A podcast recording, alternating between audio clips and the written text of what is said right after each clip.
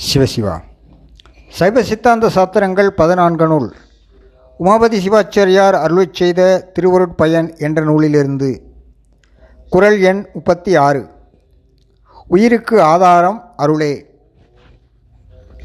தரையை அறியாது தாமே திரிவார் புறையை உணரா புவி. தரையை அறியாது தாமே திரிவார் புறையை உணரா புவி. தெளிவுரை. பூமியை தமக்கு ஆதாரம் என்று அறியாமல் தாமே தமக்கு ஆதாரமாக போக்குவரவு செய்வாரைப் போல அருளினை தமக்கு ஆதாரம் என்று உயிர்கள் அறிய மாட்டாது.